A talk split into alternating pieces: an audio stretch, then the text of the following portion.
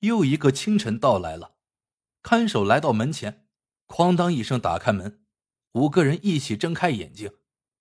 一个穿着军官服的中年人站在门口，对着五个人挨个看了一遍，指了指小刘：“学生，出来。”小刘站起来，腿微微有些发抖，老谷轻轻捏了他的胳膊一下。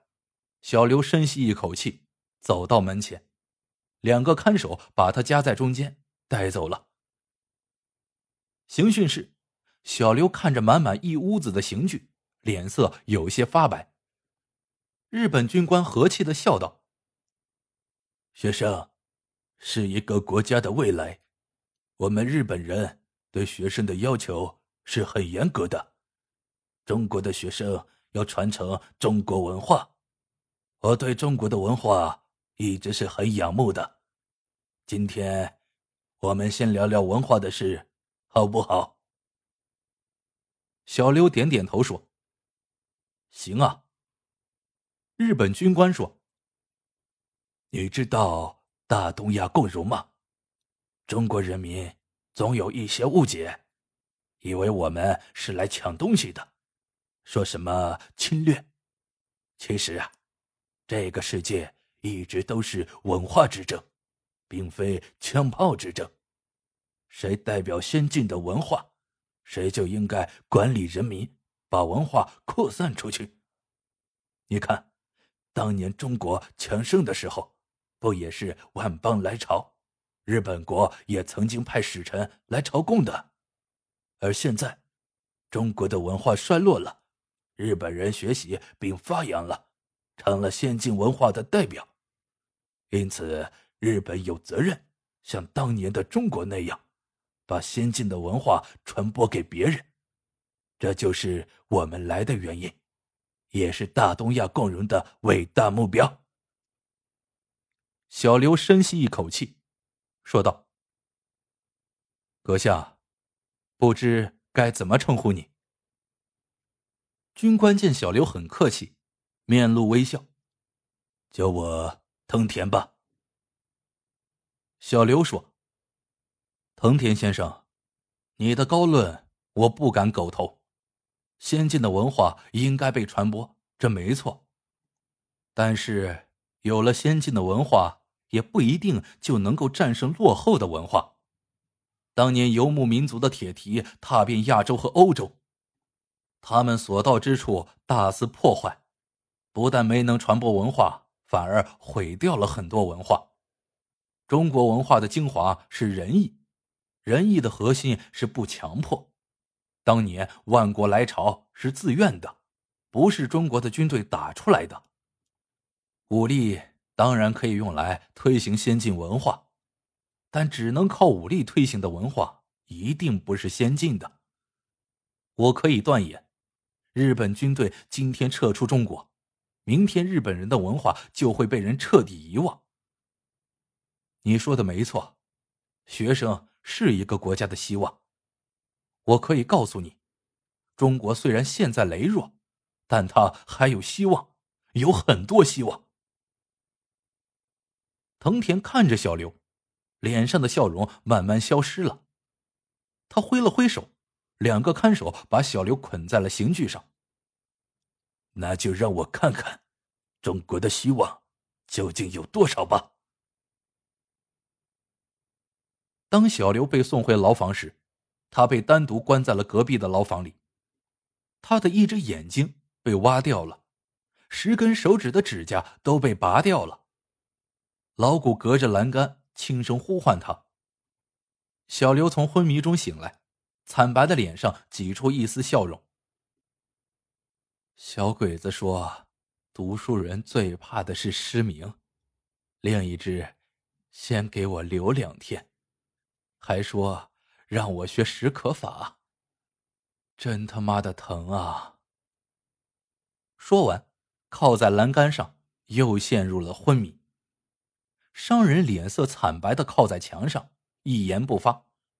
染坊工人已经抖得像筛糠一样了，双手紧紧的抱着头。第二天，藤田将老谷带进了审讯室，他给了老谷一杯水，老谷装出一副老实憨厚的农民模样，捧着水不敢喝。藤田和颜悦色的说：“中国的农民自古以来最大的渴望就是有自己的土地，但是能做到这一点的农民少之又少。而在我们日本人统治的地方，只要是良民。”我们都会分给他们一块土地去耕种。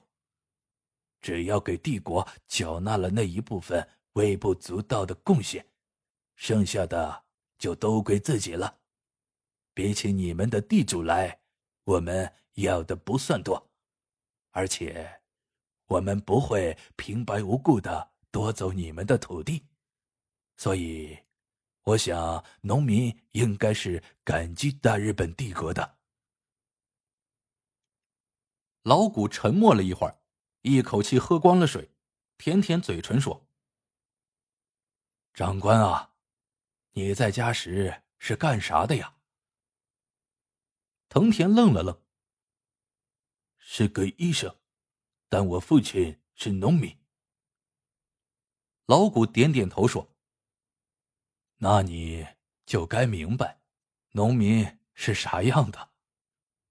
没错。”土地就是农民的命，但土地跟别的东西都不一样。商人可以带着货跑，学生可以带着书跑，士兵可以带着枪跑，唯独农民不能带着土地跑。所以，没有人比农民更怕战乱，更怕当亡国奴，因为守着地就可能丢了命。离开地还不如丢了命。你说日本人对农民好，我就是从东北跑过来的。日本人在东北杀人，就像割高粱似的；留下的人不杀，就像留下牛马干活一样。我是农民，可我不是傻子。你们把日本人源源不断的运到东北来。来一个日本人就分一大片土地，那地原来都是我们的，现在变成你们的了。就算你们打下全中国，地也都是你们的，我们不过是干活的，地主不过是从中国人变成了日本人而已。中国的地主至少还不敢随便打人杀人，你们。可是啥都干。藤田的嘴角抽动了一下。中国的农民有中国式的狡诈，果然不错。他挥挥手，让我看看中国农民的胆量是不是和他的狡猾一样厉害。老谷也被扔到了小刘的牢房里。和小刘不一样的是。老谷被打断了右腿，断成了七节。对一个农民来说，失去了腿就意味着失去劳动的能力。行长隔着栏杆看着老谷，阴冷的说：“当兵的最怕什么呢？”第三天，行长被带去了。藤田对他倒是干脆：“军人就是刀枪，握在谁的手里。”并不重要。大东亚共荣后，你仍然可以是大东亚的军人，仍然有军人的荣耀。当然，升官发财也是少不了的。行长更干脆，直接骂开了：“你叫藤田是吧？老子总有一天打到日本去，到时候专门找姓藤田的女人收拾，像你们对待中国女人一样。”妈的！行长回来的时候比前两个人都惨，他全身上下遍体鳞伤，双腿之间缠着止血的纱布。老谷扶着他躺下，想看看他身上的伤。行长一把抓住他的手，惨笑着说：“不用看了，小鬼子被我骂急了，把我淹了。”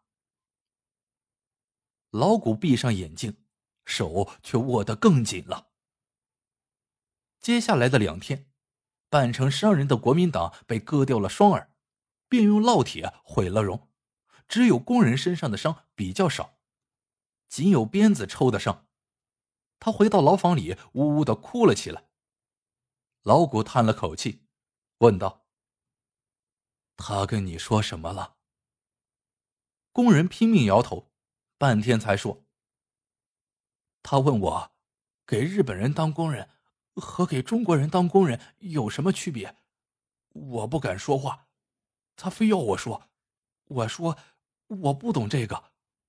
他又问我，如果日本人……”给的工资比中国人给的高，愿不愿意给日本人当工人？我说，拿刀逼着，肯定得干。他非问我愿意不愿意，我不说话，他就让人打我，打到后来，我受不了了，说愿意，他才放我回来。行长冷笑一声，看看老谷，转过脸去不看他了。第六天开始，小刘又被带去了。这次回来后，他的另一只眼睛也被挖掉了。